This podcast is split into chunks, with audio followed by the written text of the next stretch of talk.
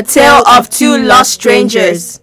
Two strangers born in the same geographical space, so close but worlds apart. Without auditioning, was handed a role, now starring in the movie called Life. Same movie, different scripts. Each script revealed only in bits by the writer, unraveling each scene with each passing day, like a mystery game, unlocking hidden treasures at each level, a puzzle without instructions. This is a tale of two lost strangers. She was a timid shy girl lost in religion. She was trapped in a world of pornography. She was an insecure girl, always seeking validation from others. She was depressed and had low self-esteem. She was lost. One thing they had in common was that they were lost. This is a tale of two lost strangers. Being deceived by the pirator, they set out to star in this parody masked with glamour, fame, unending opportunities. Once in, the grape turned sour. Instead of glamour, it was gloomy. Instead of fame, it was infamy. An unending opportunity, spiraling down the road of anxiety, depression, and disappointment.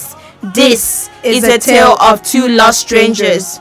Not merited, undeserving. The writer rewrote the script, penned with the permanent red ink of grace. Child of a living God, rise up.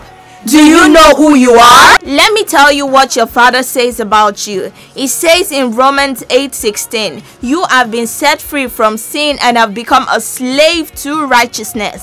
The words of the writer to you says in Romans 8:2, for the law of the Spirit of life has set you free in Christ Jesus from the law of sin and death.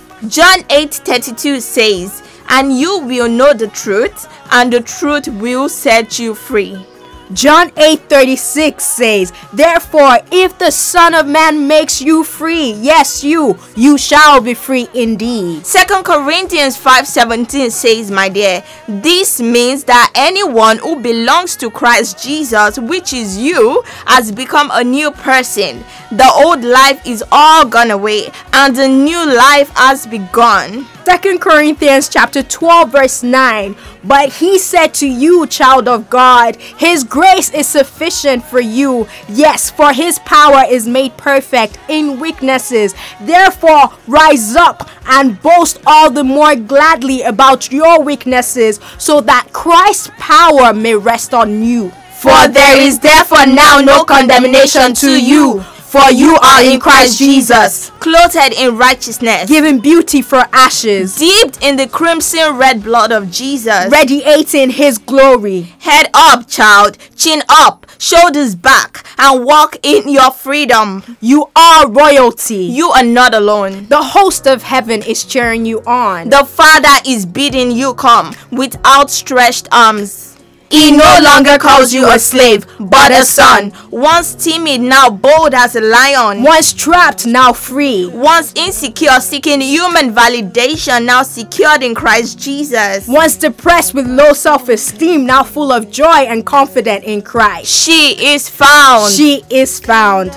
This is a tale of two lost strangers, saved by grace. Whoop! Period. Of why I should walk away until grace called my name. Oh, I didn't know I could be free until grace found me. Until grace broke these chains. Oh, I didn't know I could be free until grace found me. Your grace found me.